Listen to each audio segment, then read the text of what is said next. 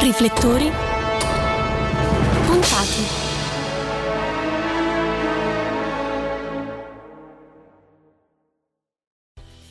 Si chiama proprio così la rubrica in cui facciamo un focus su un artista del mondo del cinema. Ciao, io sono Miriam e oggi i riflettori puntati sono su uno dei compositori musicali più conosciuti a livello mondiale. Stiamo parlando di Hans Zimmer. Viene dalla Germania e dal 1980 ha composto colonne sonore per ben oltre 150 film. Tra i più famosi ricordiamo Il Gladiatore, I Pirati dei Caraibi, Il Re Leone, film che sono rimasti nella storia soprattutto grazie alla propria colonna sonora.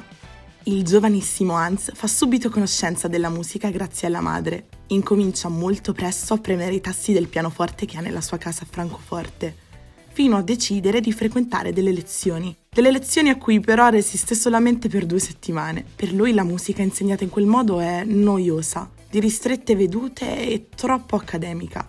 Perciò continua ad arricchire le sue conoscenze esercitandosi da solo da autodidatta ed è a questo punto che il padre lo esorta a non fissarsi sui precetti tradizionali della musica e della composizione, ma ad andare oltre. Tra gli anni 70 e 80 svolge l'attività di turnista suonando le tastiere in gruppi pop quali Ultravox, The Buggles e Chrisma.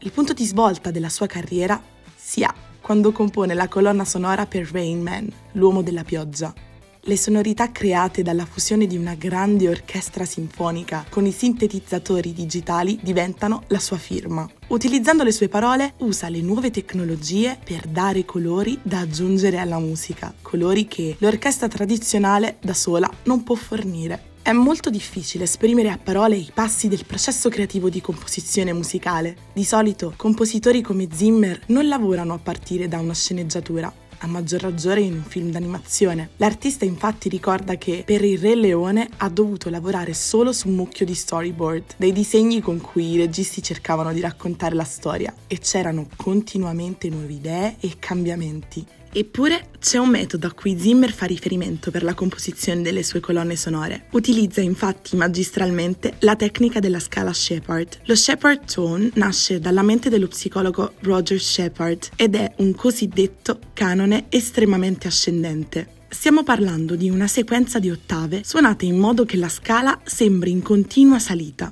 In poche parole, questo crea un'illusione sonora di continua ascensione all'orecchio degli ascoltatori. Il canone trasmette incertezza, attesa, focalizza completamente l'attenzione. Una tecnica utilizzata molto nel Cavaliere Oscuro o Inception. Come se non bastasse, Hans Zimmer è anche capo del dipartimento musicale della DreamWorks, per la quale ha composto le colonne sonore dei suoi più grandi successi: Shark Tale, Madagascar, Kung Fu Panda, Megamind, cattivissimo me. Secondo Zimmer, la musica è un linguaggio autonomo, un linguaggio che apre le porte alle emozioni. Con essa cerca di fare da tramite verso la storia di un film. Certamente non si può parlare del significato della storia attraverso la musica, ma c'è qualcosa riguardante l'esperienza del pubblico che trascende l'eleganza delle immagini e la bellezza delle parole. Ed è ciò che fa la musica, aprendo le porte, permettendoci di entrare in questo mondo, dandoci la possibilità di avere un'esperienza e di provare un'emozione. È come quando siamo di fronte a un'opera d'arte. L'artista non può certo dirci cosa provare, quello che si fa nostro è un sentimento autonomo dell'esperienza, triste o felice che sia. Questo, in breve, è il riflettore puntato su Zimmer, che usando le sue parole cerca di rendere questo mondo un posto più colorato e rumoroso. Da Miriam è tutto, alla prossima. Se non dovessimo risentirci, buon pomeriggio, buonasera e buonanotte.